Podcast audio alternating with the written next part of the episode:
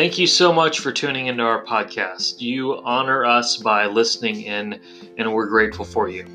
Um, before we begin, I just want to encourage you to not let this podcast replace the local church in your life. God has designed it so that we are to join a local church and serve that body of believers and be shepherded by the pastor of that church. And that's something no podcast can give you. And so, if you're not involved in a local church, let me encourage you to find one as soon as possible. Enjoy our podcast.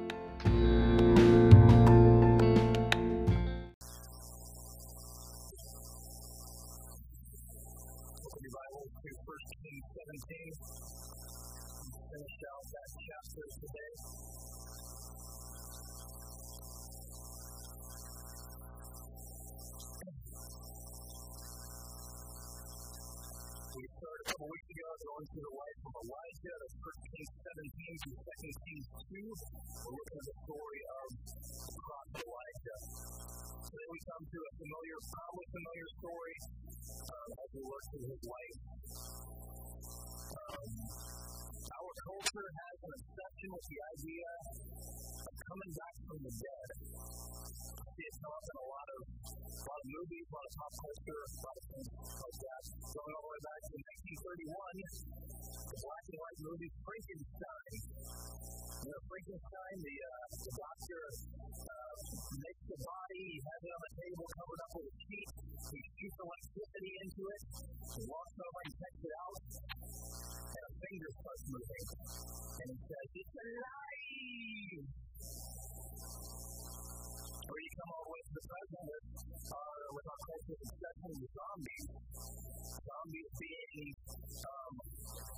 who have died, who their, their souls no longer in their body, so a parasite takes over their body and they walk around. Um, or you have, going back to last year, um, the highest grossing movie in history came out Avengers Endgame. Um, if you don't know who the Avengers are, a team of superheroes. Spider-Man, Captain America, those, those people. Avengers Endgame followed Avengers Infinity War, and at the end of the Avengers Infinity War, half the superheroes died. So the entire plot of Avengers Endgame, the highest grossing movie of all time, was how are we going to bring the dead superheroes back to life? Raised $2.7 billion at the box office. Why do you think that's such a, such a thought? That's, that's, that's something we think about in, in culture, that this idea of coming back from the dead. Um, think in American culture, we can solve most of our problems with the resources to do it. If we're hungry, we can go get food.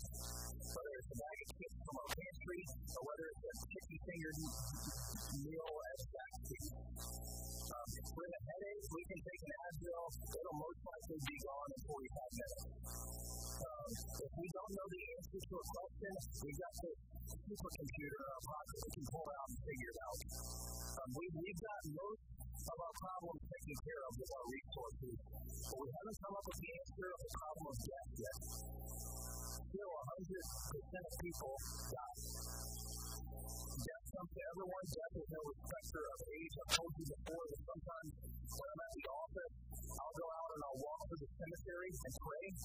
Um, as I'm walking through the cemetery, I'm taking a look at the um, and look at all the saints of this church that have passed on or with Jesus and their tombs out there.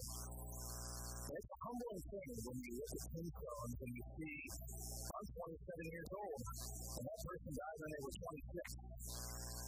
It's a, it's a humbling thing. Most people don't wake up one day and think, I'm going to die Most people don't accept. And these movies are made from people's imagination. Imagination is taking our minds to circumstances that we can't reach. We can't get to that point. We can't bring people back from the dead. We cannot overcome death. You think of that Frankenstein line, and he, he says he gets alive, and then right after that he says, finally, know what it feels like to be God. He says in the movie. Because life and death are in the hands of God. No matter the amount of resources we have, and no matter how much we can push back death, it's still eventually come. Because they're in the hands of God. They're His. And this is the truth that Elijah and the widow that he's staying with are confronted with today. So, 13, 17, verse 17.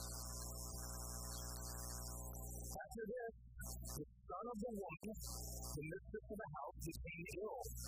And his illness was so severe that there was no breath left in him. And she said to Elijah, What have you against me, O man of God?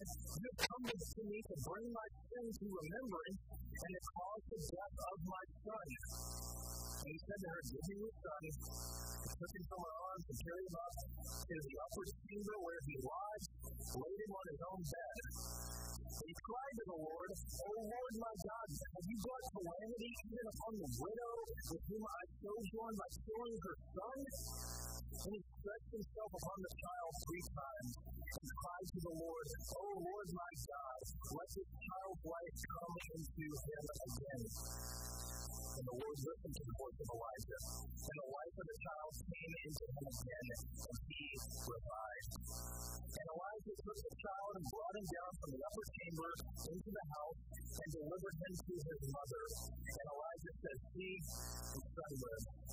And the woman said to Elijah, Now I know that you are a man of God, and that the word of the Lord in your mouth is true. This widow is at a point of utter ruin.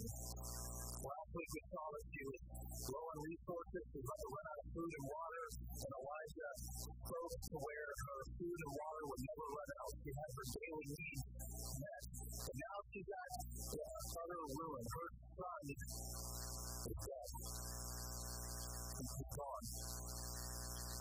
And remember, this isn't like today. Um, she's a widow, so her son would have been the man of her house. And uh, in this day that the, the woman was provided for by her husband completely, she couldn't go out and get a job to take care of herself. So, so all she got left is her son to provide her something to take care of herself. And he's gone. She had to watch him die slowly.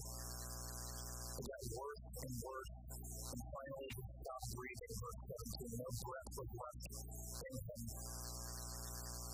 We don't know what he had, but think about his mother. She filled in and checked on him every day. Son, you feeling better today? No, I feel worse. Son, you feeling better today? No, I feel even worse today. And so finally, one day she walks in and, and he's gone. She's talking to all of her relatives and all of her friends saying, Pray for my son. He's not doing well. And they're sending her cards. They're writing on her Facebook that they're praying for her son. Like they're letting her know, We're praying for you. But they're not praying to the Lord. They're praying to the God of their area. They're praying to the, the, the pagan God. Um, just as the pagan religion of the land had Baal, the god of rain, that we talked about a couple weeks ago, they had Mot, the god of death. Mot was the one that believed could was put people to death and could raise them back from death. So they're praying to Mot, raise this, keep boy alive, and he dies. Nothing happens. They're praying to Mot, and nothing happens. The boy isn't getting better, he's getting worse. Until one day he stops breathing. He walks in to check on him with no pulse. She falls knees and weeps. Elijah walks in the room, he hears her wailing throughout the house. He walks in the room and puts his hand on her to comfort her. And in her grief, she just comes on him, as we often do in grief. She lashes out, she pulls his hand off of her shoulder, and she says, What is wrong with you? Why did you come here? Because this is your fault and my fault. She blames Elijah for coming to remind her of her sin. 18. What have you against me, O man of God? You come to me to bring my sin to remembrance and to cause the death of my son. So she's saying, My sin brought the death of my son, and the prophet who came to remind me of my sin brought the death of my son. She blames Elijah, she blames herself, She says, It's my fault this boy is dead. It's my fault. She blames herself. There's sin in her life, and God must have told her son to punish her. That's what she. You ever thought that about yourself? You know, something bad happens in your life, and you immediately assume it must be your fault. God must be punishing you. I used to do that when I was young. Um, when I was young, I was of tornadoes. In Kentucky, Western Kentucky, tornadoes are a common thing. Um, and I remember one year, I wasn't saved yet, but, I did believe in God. And uh, anytime a storm came, I would start thinking through what I had done wrong and assume I had caused this storm to come and this tornado ripped me out of my home. It's because I deserved it. And I said, This is my fault. What you would assume of God if our God were like Baal or Mot, the pagan gods of, of Samaria that Elijah. And that, that's what you would assume if God was like those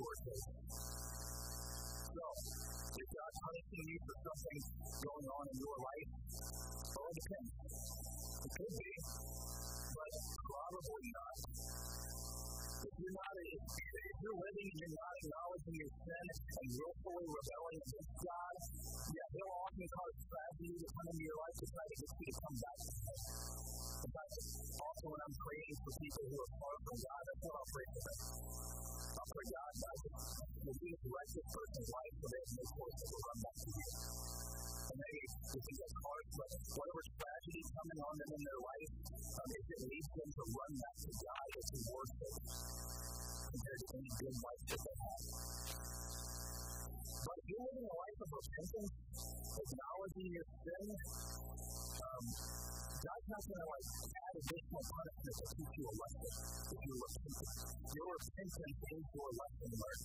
You're acknowledging your sin, you're confessing. There are certainly times you may still have bad circumstances result from your sin. I think David and Bathsheba. He repented, but there were still terrible circumstances that came about because he had sinned. Were caused by sin. They God divinely punishing him because of his sin, trying to teach him a lesson. They were the result of a sinful life. It may be terrible circumstances caused by your sin, leading to repentance, but usually God won't just smite you when you're repentant. That's how he does. He's a good father, and no good father does. You think of um, if a kid does something wrong and immediately runs and tells his father, hey, Dad, I, I, I broke the vase over here. I'm, I'm, I'm sorry, I didn't mean to. Um, that father, you know, I'm ungracious with that kid and they say, no, the cat did it. Cat did it. Now that father's going to get it out of him until he finally confesses and then he's going to discipline him. But that's exactly what this widow was saying to see lived in the that worshipped Mot, the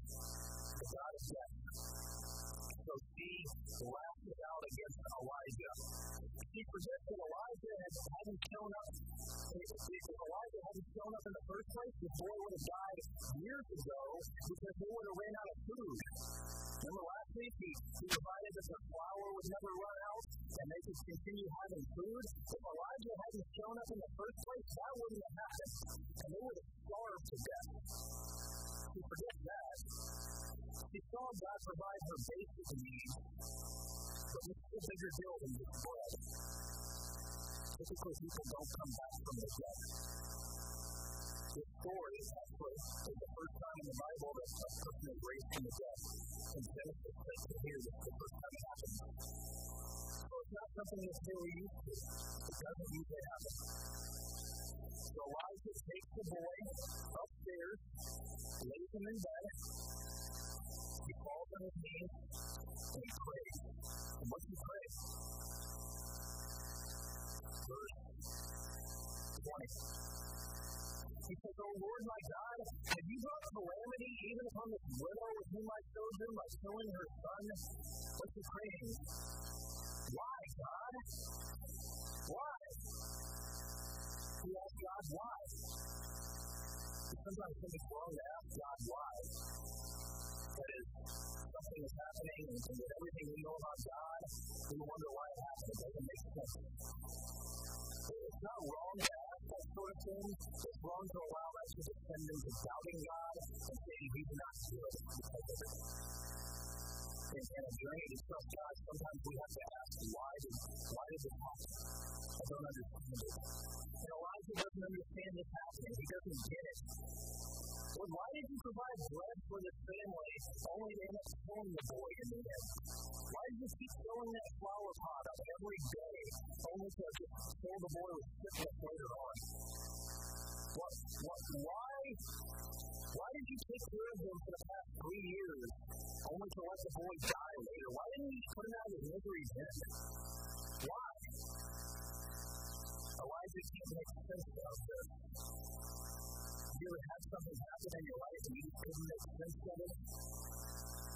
Know, you know what the Bible says. You know this is supposed to be true. You know that you know, God works all things for the good of those who um, love Him and are called according to His purpose. You know that He watches over you. You know He is good. You know His love endures forever. But none of that feels like the case right now. None of it.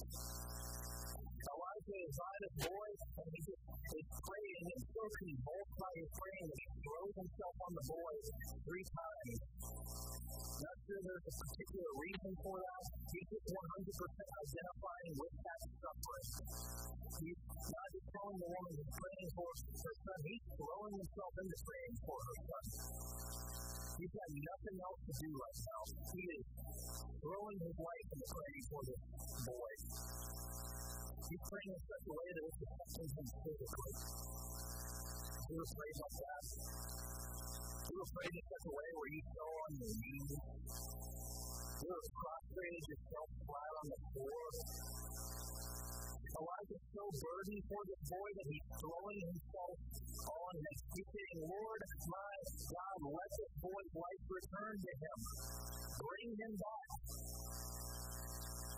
And then something happened something happened. Verse 22. The Lord listened to the boy. So the Lord listened to Elijah. And Elijah's child came into him again and he revived. Comes back to life. All the woman's friends have been praying to Mot, raise this boy to life, and nothing happens. They're praying like crazy. They've been praying for weeks. Lord, don't let this boy die, and when he does die, bring him back. Mot doesn't answer them because Mot doesn't answer anyone, because Mot doesn't hear anyone, because it's not real. But the Lord is real. The Lord does hear, and the Lord answers. And the Lord hears Elijah. And just as he heard him when he prayed for no rain at the beginning of this chapter, and just as he heard him when he said, Don't let this flour run out, he hears him this time, and the boy comes back to life. The Lord is the only God who hears anyone. The Lord restores life to this boy. The boy didn't, didn't die because the woman deserved it. Um, you, you think of, I think of John 9, when Jesus comes up to a blind man and his disciples say, uh, Lord, why is this guy blind? Is it because of his sin or because of his parents' sin? And Jesus says here, he's blind that, that the glory of God might be demonstrated through him. And Jesus goes and pulls his blindness. What brings his sight back? The boy didn't die because, um, because you know, the, the woman was guilty. The boy died to demonstrate the glory of God and being raised back to life. She sees her son alive in verse 24. She says, Now I know that you are a man of God, and that the word of the Lord is in your mouth is true. God for this new life shows us who he is in the book of Ezekiel, as you read through, God talks about all these things that men do throughout the entire book. And after each thing, he always says, Then you will know that I am the Lord. I'm going to do this, then you'll know that I'm the Lord. I'm going to do this, then you'll know that I'm the Lord. And he does that all throughout the book of Ezekiel. Up all over the place. Elijah is right in the middle of Baal territory, right in the middle of Mot territory, right in the middle of Territory. And he demonstrates to all the people that there is only one God, and it's the God of Israel. that Yahweh is the only one. There's not another one. No other God hears us. No other God answers us. The God of rain didn't answer, and the God of death isn't answering. But Yahweh is. The Lord is. He's answering. So, question comes is this the normal thing? Is this the normal way things always work for the raising of this boy? Uh, perhaps you heard in the news back in December um, about a church in, in Redding, California called Bethel Church. Really famous church, very popular church. And they music group that came out of this very famous music group, a lot of popular songs. Um, young people love this group. Um, but for all their popularity, unfortunately, Bethel is part of the prosperity gospel movement, and the movement that says God wants to give us health, wealth, and happiness. If you serve God faithfully, your bank account will be full. You won't get sick. You won't have any problems. So they reject a couple very important doctrines of Christianity um, that have to do with who Jesus was and what he did. Um, specifically, they don't believe Jesus, when he was here on earth, was God in the flesh. They think he was a man in right relationship with God. And that's why he can do all the things that he did. Therefore, if we're in right relationship with God, we should be able to do the things he did. Um, and, and that's, that's, that's a heresy that was taken care of in 200 AD, um, it's popped today. And then Bethel Church believes it's always God's will to heal people. It's always God's will to heal people. And this came to light in the news recently. Because on December 14th, one of the worship leaders in Bethel had a two-year-old daughter named Olive that died in her sleep. Tragic, tragic event. As there seemed to be parents like a nightmare. They launched a movement online called hashtag Wake Up Olive. They were praying that God would raise this girl to life. They began praying every day that God would raise Olive back to life. Every day they posted about it on Instagram. Pray this today. We're praying in faith that Olive is going to come back to life. She's not going to remain dead forever. Since Jesus raised the dead, we can do that too, is what they said. Every day they posted this, they were praying, spoke with confidence that he would be raised. And after several days, he was not raised.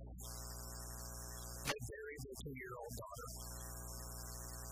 It is not God's will to heal a person on, on earth every single time. We see that with Jesus. Jesus goes, heals people in Mark chapter 1, and he goes up on a mountain to pray, and he's sitting there, and the disciples come to him, and they say, Hey, there's more people down here that want to be healed. And Jesus says, Yeah, but I got to go to that city and preach. That's why I said, So I'm not going to go down there, I'm going to go to that city. Healing does always happen every time. It just may not occur with them remaining earth. A Christian who is sick and suffering may be healed by pulling through and live years longer, or they may be healed by God taking their life and bringing them into His presence. It happens one of two ways. Perhaps, have you ever seen God raise a dead person? I hope you have. Think about Ephesians chapter 2. Ephesians chapter 2, verses 1 through 3. And you were dead in the trespasses and sins in which you once walked, following the course of this world, following the prince of the power of the air, the spirit that is now at work in the sons of disobedience, among whom we all once lived in the passions of our flesh, carrying out the desires of the body and the mind, and were by nature children of wrath, like the rest of mankind. We were dead in our on the planet, dead in their sins. And what something changes, you will die in your sins. Every person is dead in their sins. My son in Adrian's womb right now is dead in his sins. I was once dead in my sins. If you ask someone, when did you become a Christian? If they say, no, I've always been a Christian. I've don't think we understand what you're saying.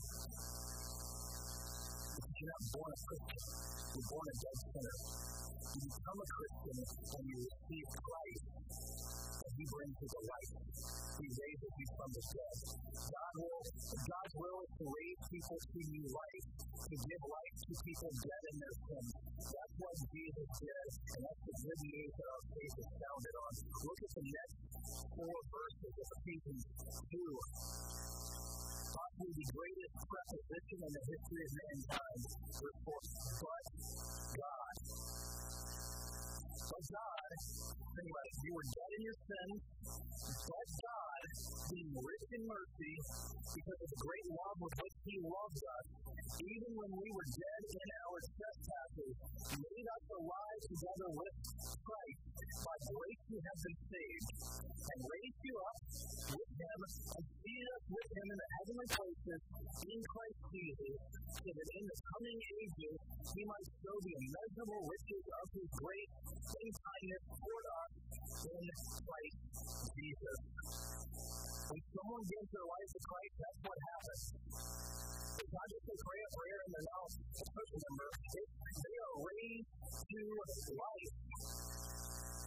They're raised up, they're seated with Christ in the heavenly places, and in the coming ages, God is going to show his immeasurable riches of grace for all of eternity to that person. Other translations, I think, say that, that he's going to make them a trophy of his grace forever. But when someone gives their life to Christ, they are raised to life, raised from the dead. You can't see it with your eyes, but it's greater resurrection than what happened with that boy in First Kings. Before you were saved, you were dead in your sins. God raised you to life and gives you new life. Moss can't do that. He can't raise the body, he can't raise the soul. And so when I do funerals, I always try to make sure people understand the hope, the resurrection from the dead. The, resurrection from the dead. It's what's going to happen at the end for all Christians. Just as the Lord raised this boy is going to raise the dead one day. One day in the future, Jesus will return to earth in the clouds. He will speak, and the dead in Christ will rise from the grave. The Bible says he will descend in the twinkling of an eye. The dead will be raised and be caught up together with him in the clouds. And Christ is going to speak just as he did to Lazarus. And all of us, believers, whether we're dead in the grave, or whether we're alive and here, we will be resurrected. We, we, we shall not all die, but we shall all be changed. We will get a resurrected body. When I get spirit floating around in heaven, there's no body. We're, we're not going to clouds and play Armstrong and declare to praise God. We're not going ghosts floating around in heaven. We're going to have bodies. It will be like the body you have now, but it will be free from sin and free from the curse of death. On that day, everyone will finally know that the Lord is true. Everyone will know that He is Lord when His glory is on display and some people all around heaven raised from the dead. That, that's what the story in First Kings is pointing ahead. That God, the God of life, raised the dead and will do it one day. So the widow had a son that was dead. Look your own children. I know many of you have children who are far from the Lord. You might like this widow who had a dead child spiritually. Maybe you have intense grief over that. Maybe that's kids, but maybe maybe family members. Maybe you, you don't have kids who are far from the Lord. Maybe you have family members who are far from the Lord. And often you don't want to say that they're lost because you badly of them. You'll say, yeah, they got a lot of problems, but they got a really good heart. And you may love them intensely. They may be good-hearted people. They may be willing to help you with a of a hat. They may be warm and fun to be around. But would you describe them? Either, which way would you describe them? Dead in their sins or alive in Christ? Which one? If I you describe the difference between someone dead in the grave and alive and here, you'd do that pretty easily. Are they dead in the grave or are they alive in Christ? Or this one? Or what does their life look like? If they aren't alive in Christ, they're dead in their sin. Adrian and I already love our son so much that doesn't change the fact that he is in his sin, lost, and destined for hell now. Which will persuade us and, and motivate us to constantly tell him of the saving work that Jesus does and call him to receive it and be transformed by it. Because that's the only thing that will give him eternal joy, and it's the only thing that will raise him to life. I know you want that for your loved ones kids, relatives, friends. What are you doing about it? You will pray for them that they will receive Jesus, that He would transform their hearts and their lives. If you're really concerned about them, you should be praying for that also. How about you invite them to the Will Graham celebration in a couple weeks? Tell them, hey, a concert and the Billy Graham grandson is next week. If someone is closed off the church, they're more likely to come to something like that. If you ever tell them about Jesus, you ever proclaim the good news of what he has done for the world to them, about the people know. Let's think about you. Think about you for a second. Examine your heart. Are you dead in your sins? Or are you alive in Christ? Is He actually part of your life? Do you actually know Him? Have you actually received Him? Do you actually believe in Him? Because if you live at the beach and you truly believe in hurricanes, you, when you hear about a hurricane, you get out of town and you take shelter. If you believe in hurricanes the way a lot of American people do about Jesus, you don't do anything. You just sit in the house and wait for it to blow you away. You don't actually believe in hurricanes. And if that's how you live, if that's how your church life is, I'm not sure you believe in Jesus truly. If you just sit in your house waiting for his wrath to come blow you away one day, that's not hope in Jesus. That's death in your sin. When you receive Christ your faith, He gives you a new heart and puts a new spirit in His spirit. He raises you to life to give you a new life. So that is what you need. Abandon all hope in your attempt to be religious. Abandon all hope in how good of a person you are. You can't raise yourself from the dead. By nature, in your sin, you are dead. No matter how many religious activities you do, no matter how good you are, you can't raise yourself from the dead. Do you know Jesus? As He raised you to life, Jesus said in John 6 44, No one can come to me unless the Father who sent me draws him, and I will raise him up on the last day. Those who come to me will be raised up on the last day. Do you hear the voice of the Father? He's calling into the team saying, Come out. If you run to him in faith, if you run out of the grave and receive a new life, you and be raised to life.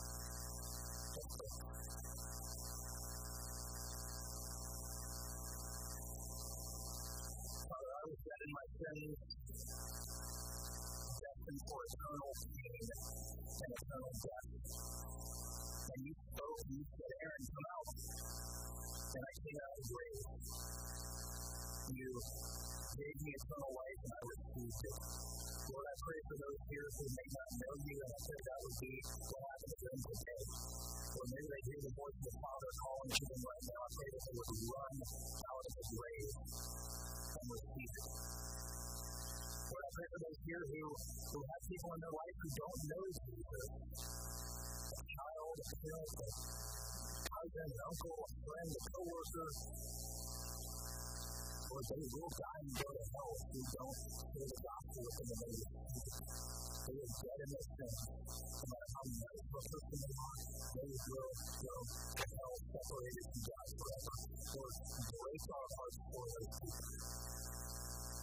And may we not be okay with that. If they're going to go to hell, let them leap over our bodies to get there. Call out people and may they come right. Thank you.